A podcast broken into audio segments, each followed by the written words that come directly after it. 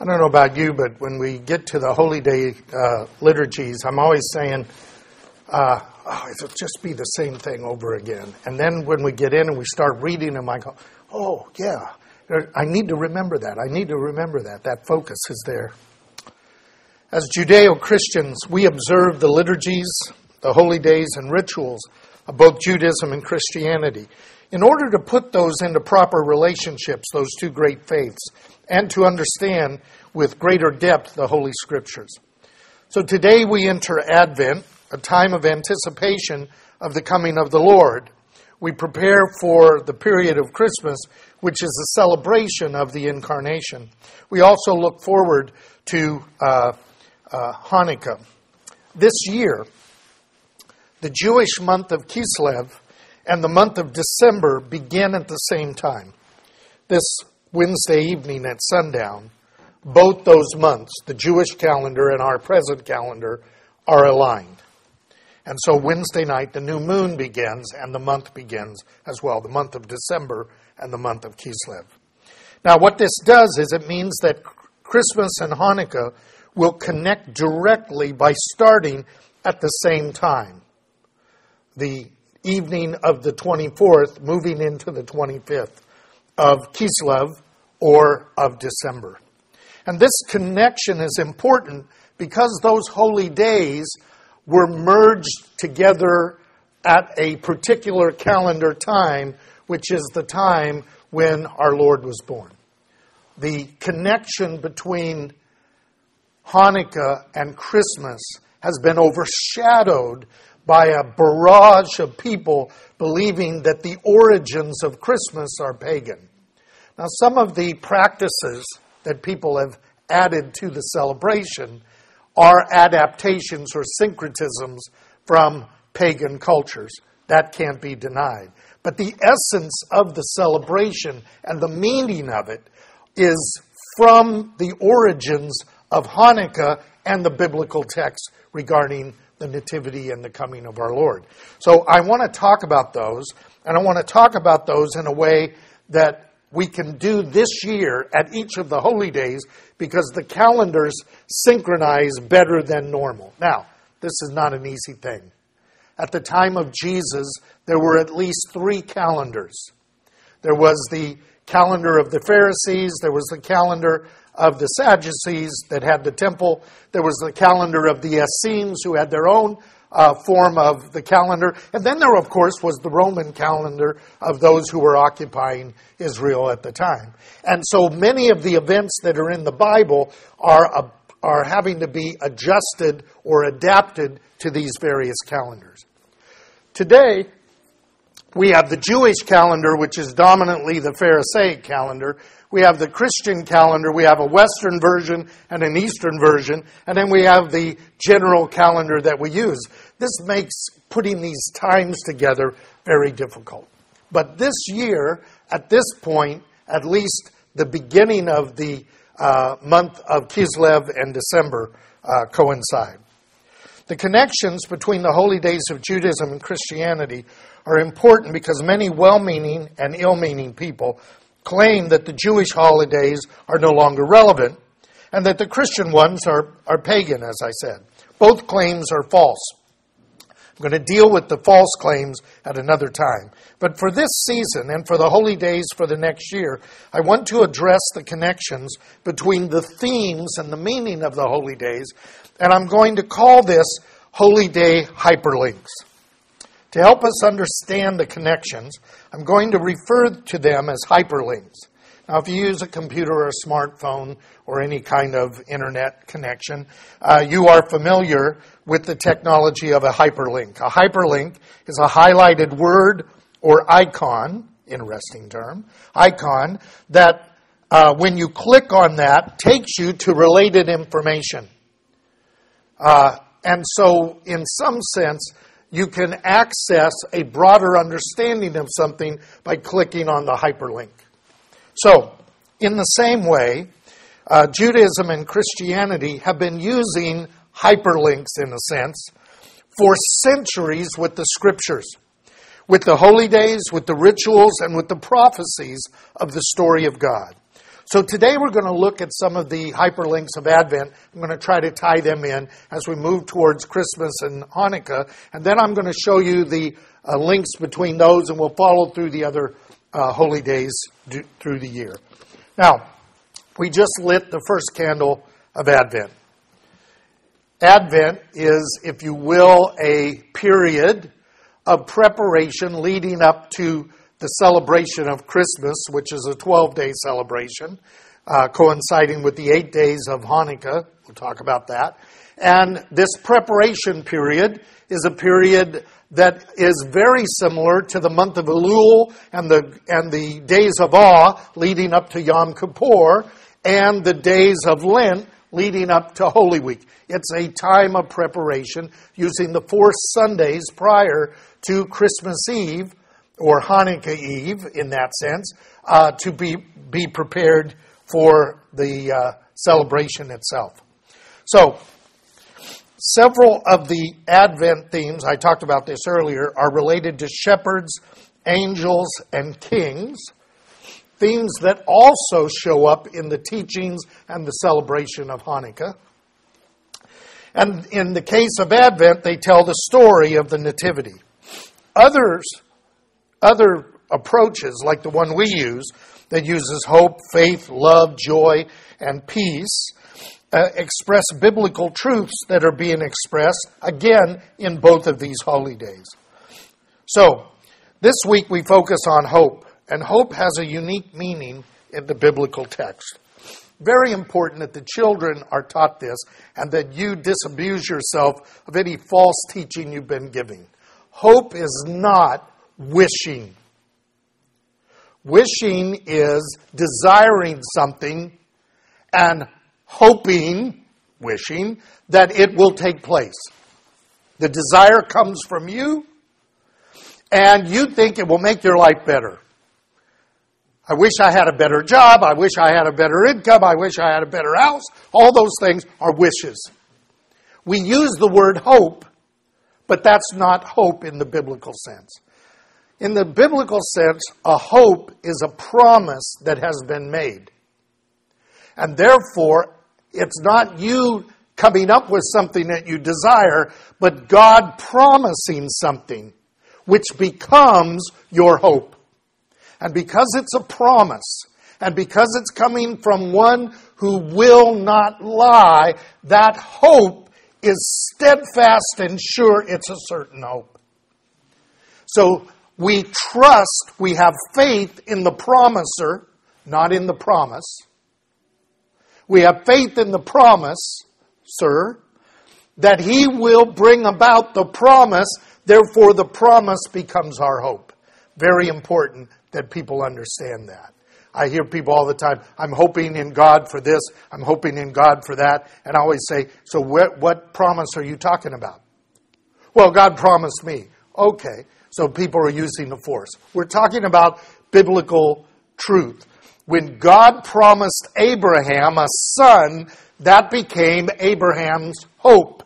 And it depended not on Abraham, but on God who brought about Isaac. And then God says to Abraham, kill the promise.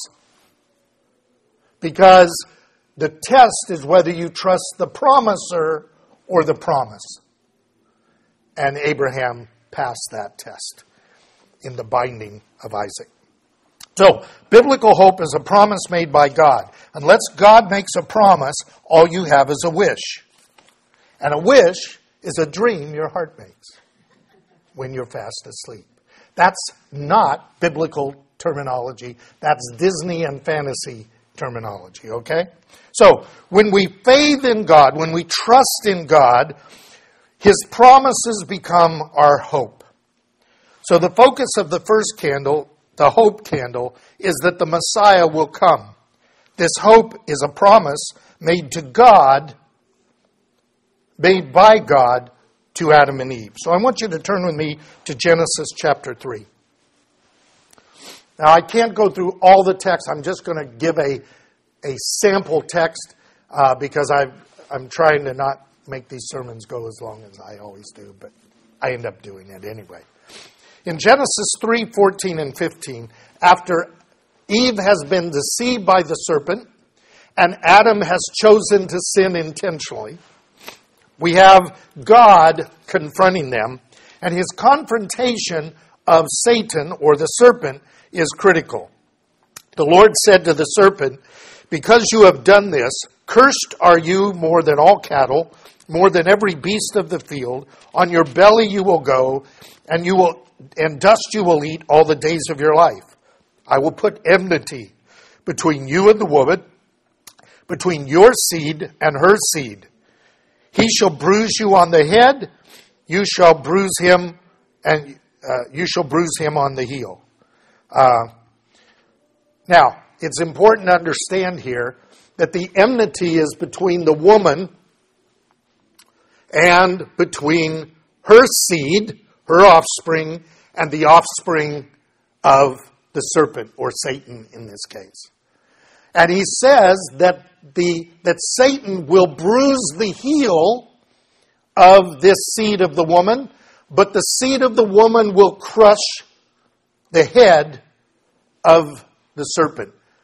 One is a wound, in a sense, but not permanent.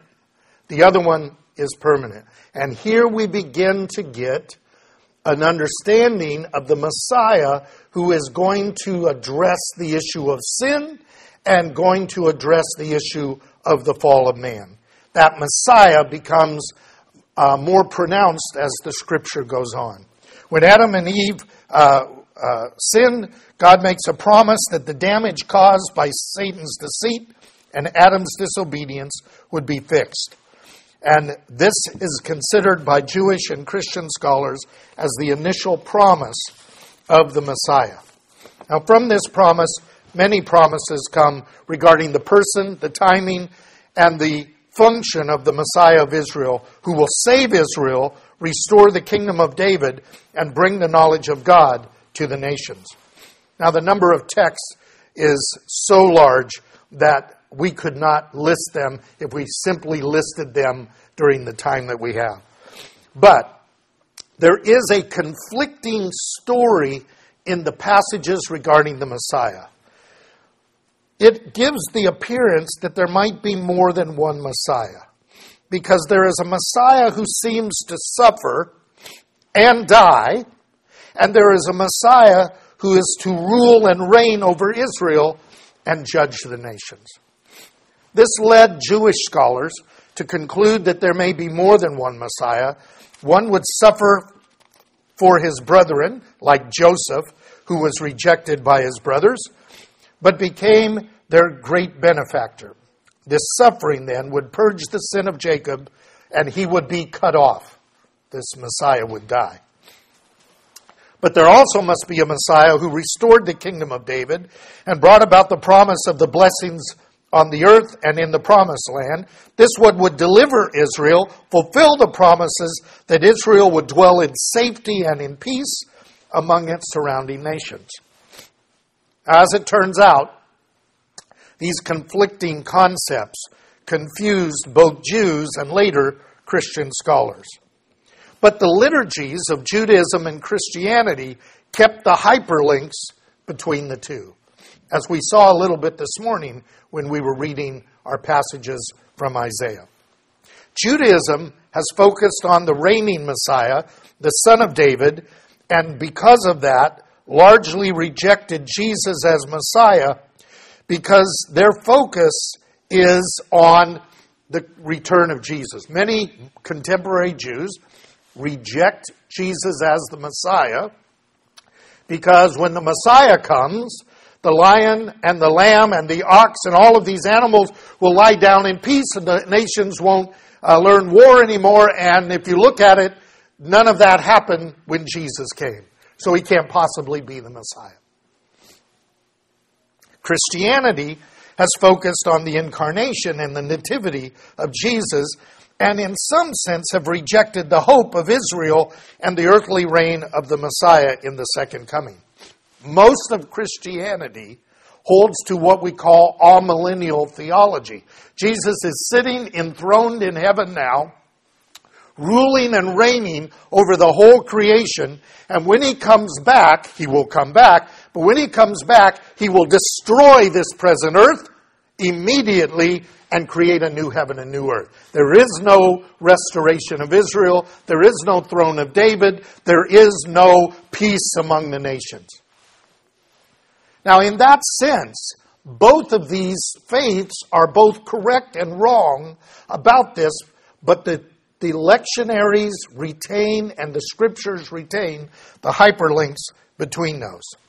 So, today is the first Sunday of Advent in the year A, the first of three years in the Christian lectionary. Now, the Christian lectionary today has three years. The Jewish one today has one year. The whole Torah is read uh, in a year. But at the time of Jesus, there was a three year Torah reading cycle. And the early Christians used that one to create their own, drawing from the scriptures and, and creating the lectionary of three years. So we begin today with the primary one, the first one, and the readings that are associated with that. I'm going to read them uh, with you. Not going to comment on them. They pretty much, I, I can't not completely comment, but I'm not going to teach on them because they pretty much are self explanatory. So, most Christians in Christian history have been focused on amillennialism. Jesus came as Savior. He took away our sin. He ascended into heaven. He's going to come back, but when He comes back, He's going to destroy this creation and create a new heaven, a new earth, and a new Jerusalem, and that'll be heavenly and not earthly. But the texts that they read say something different. So we begin with Isaiah chapter 2 verses 1 to 5. The first reading for today uh, in the traditional readings of the church uh, begin with Isaiah chapter 2. It's a passage you're very familiar with because we sing it once in a while. The word uh, which Isaiah the son of Amoz saw concerning Judah and Jerusalem. Notice who this is about. It will come about in the last days that the mountain of the house of the Lord will be established as the chief of the mountains and will be raised above the hills, and all the nations will stream to it. So, the mountain of Jerusalem is going to be raised. Zechariah talks about this too. The, it's going to be the highest mountain. The nations are going to come. Is this Bethlehem? No. This is Jerusalem. Many peoples will come and say, Come, let us go up to the mountain of the Lord, to the house of the God of Jacob, that he may teach us concerning his ways, and we may walk in his paths. The temple will be there, and the mountain of the Lord will be there, and people will come to learn the ways of the Lord. What are those ways of the Lord? The law, the Torah, will go forth from Zion, and the word of the Lord from Jerusalem. And he will judge between the nations and render decisions for many peoples. They will hammer their swords into plowshares and their spears into pruning hooks. Nation will not lift up sword against nation, and never again will they learn war. Now, brothers and sisters, that hadn't happened, but it's going to happen. This is part of the hope the blessed hope that God will restore all the things of his promises and that Jerusalem will be the center of this process. And there it is in the Christian uh, sections of readings for this first day of Advent. You would have expected something from a prophecy about Bethlehem or something. Second, Psalm 122.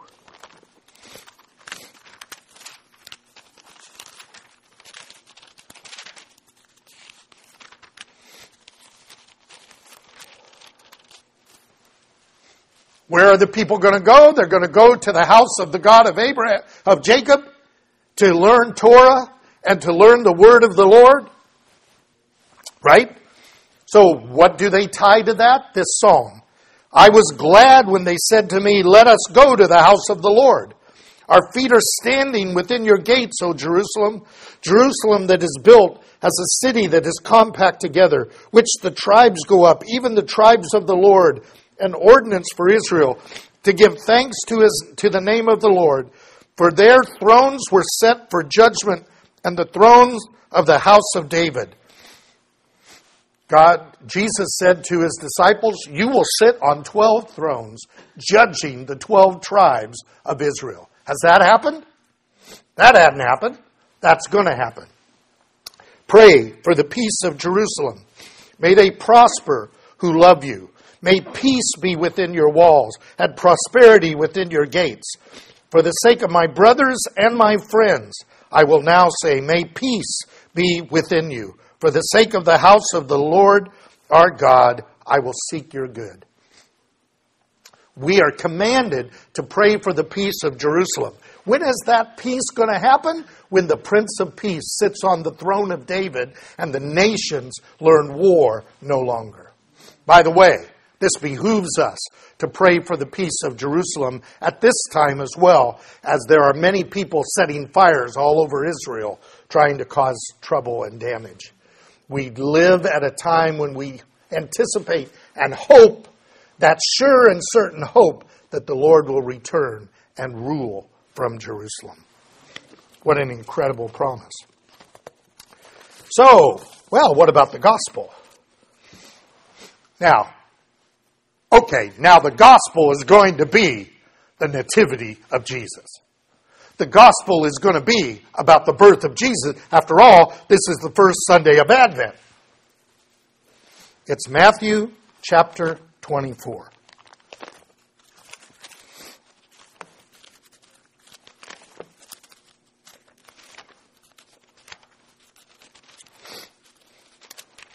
And it picks up at verse 37.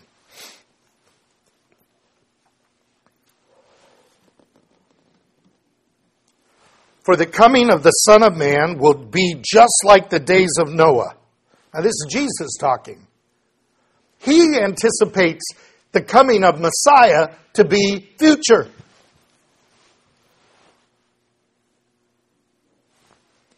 For in those days, they, before the flood, they were eating and drinking and marrying, giving in marriage until the day that Noah entered the ark.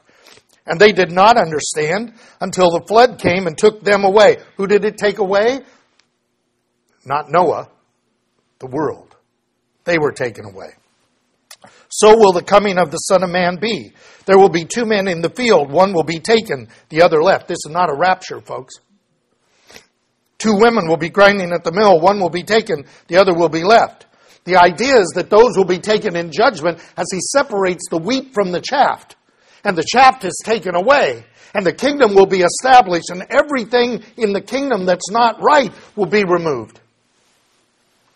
Therefore, be on the alert, for you do not know which day your Lord is coming. Oh, it's December 25th. But be sure of this that if the head of the house had known what time of night the thief was coming, he would have been on the alert and would not have allowed his house to be broken into. Boy, that's it. If, if people would just tell us when they're going to do something to us, we'd be ready. Right? For this reason, you also must be ready, for the Son of Man is coming at an hour when you do not think he will. Who then is the faithful? Oh, that's the end of that passage right there. Now he's going to go on and talk about two kinds of servants. There's a servant who says, The Lord's delay in his coming. I'm going to stay prepared. And there is the servant who says, The Lord's say, uh, delaying his coming. I'm going to get as much of this world as I can. I'm even going to be abusive to my fellow servants. And the scripture says the Lord will come, and that second servant will be placed in hell. Being prepared is part of the good news. So we then come to our last reading, which is the epistle for the week and that's Romans 13.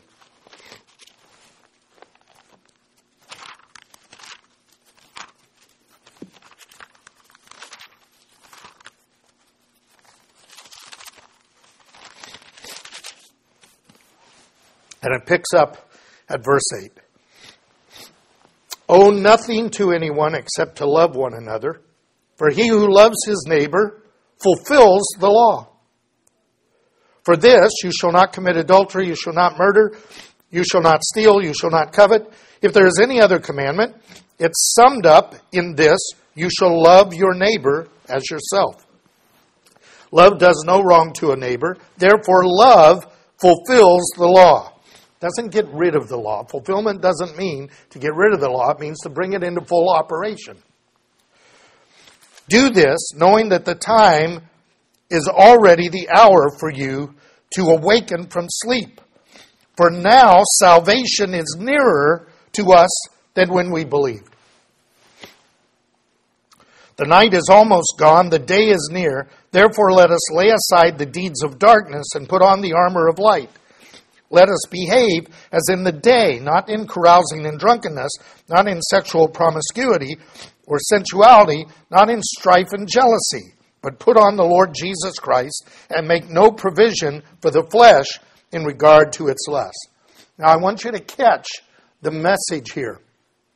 This passage is also anticipating that the coming of the Lord is near and that we must be prepared. We are not to be layaway Christians, living our own life, but we said the magic words and are waiting for the coming. But we are to be living in the light while the darkness remains. Light in the midst of darkness is a major theme of Advent and of Hanukkah. That's why the lighting of the candles. The light shines brightest in the darkness. And the darkness is about to end, and we light in anticipation of the light of God that will come into fullness at the coming of the Lord. So, the lights of Hanukkah are the foundation of Advent and Christmas. This hyperlink of hope anticipates the major theme of light and this is the theme of both the incarnation and the kingdom to come. Now, we already read it, but I want to read it again so that you'll see the connections between the first and second coming, even though the focus is on the second. When we observe Advent, we should not be looking back at the Nativity. We should reflect on the Nativity in anticipation of the second coming. That's the focus. That's the purpose.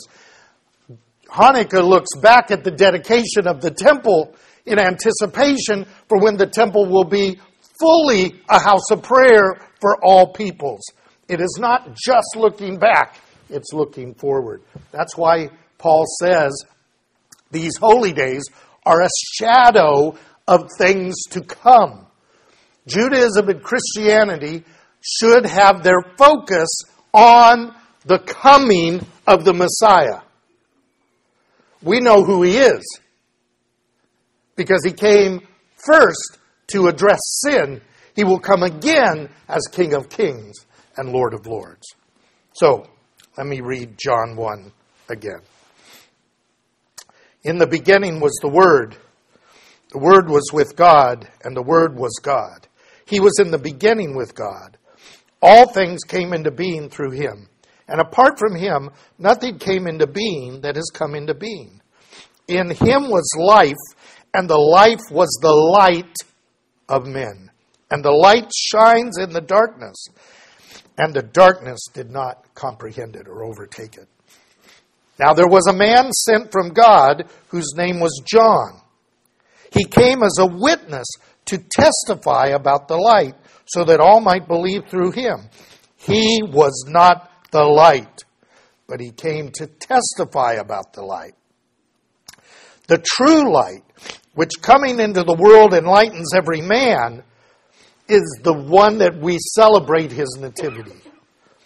He was in the world, and the world was made through him, but the world did not know him. He came unto his own, and his own did not receive him fully. But as many as received him, to them he gave the rights to become children of God, even those who believe on his name, who are born not of blood, nor of the will of the flesh, nor of the will of God, of man, but of God. And the Word became flesh and dwelt among us, and we beheld his glory, the glory of the only begotten of the Father, full of grace and truth. This celebration looks back at what God has done in anticipation of what God is continuing to do and will ultimately do in bringing the kingdom to come. And it really is that emphasis and focus that we need to have, and it's given to us in the lectionaries, all focused on the future and being prepared for when the Lord will come.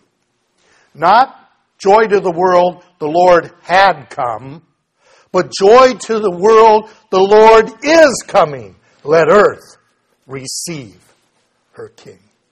Let's pray. Father, help us to focus correctly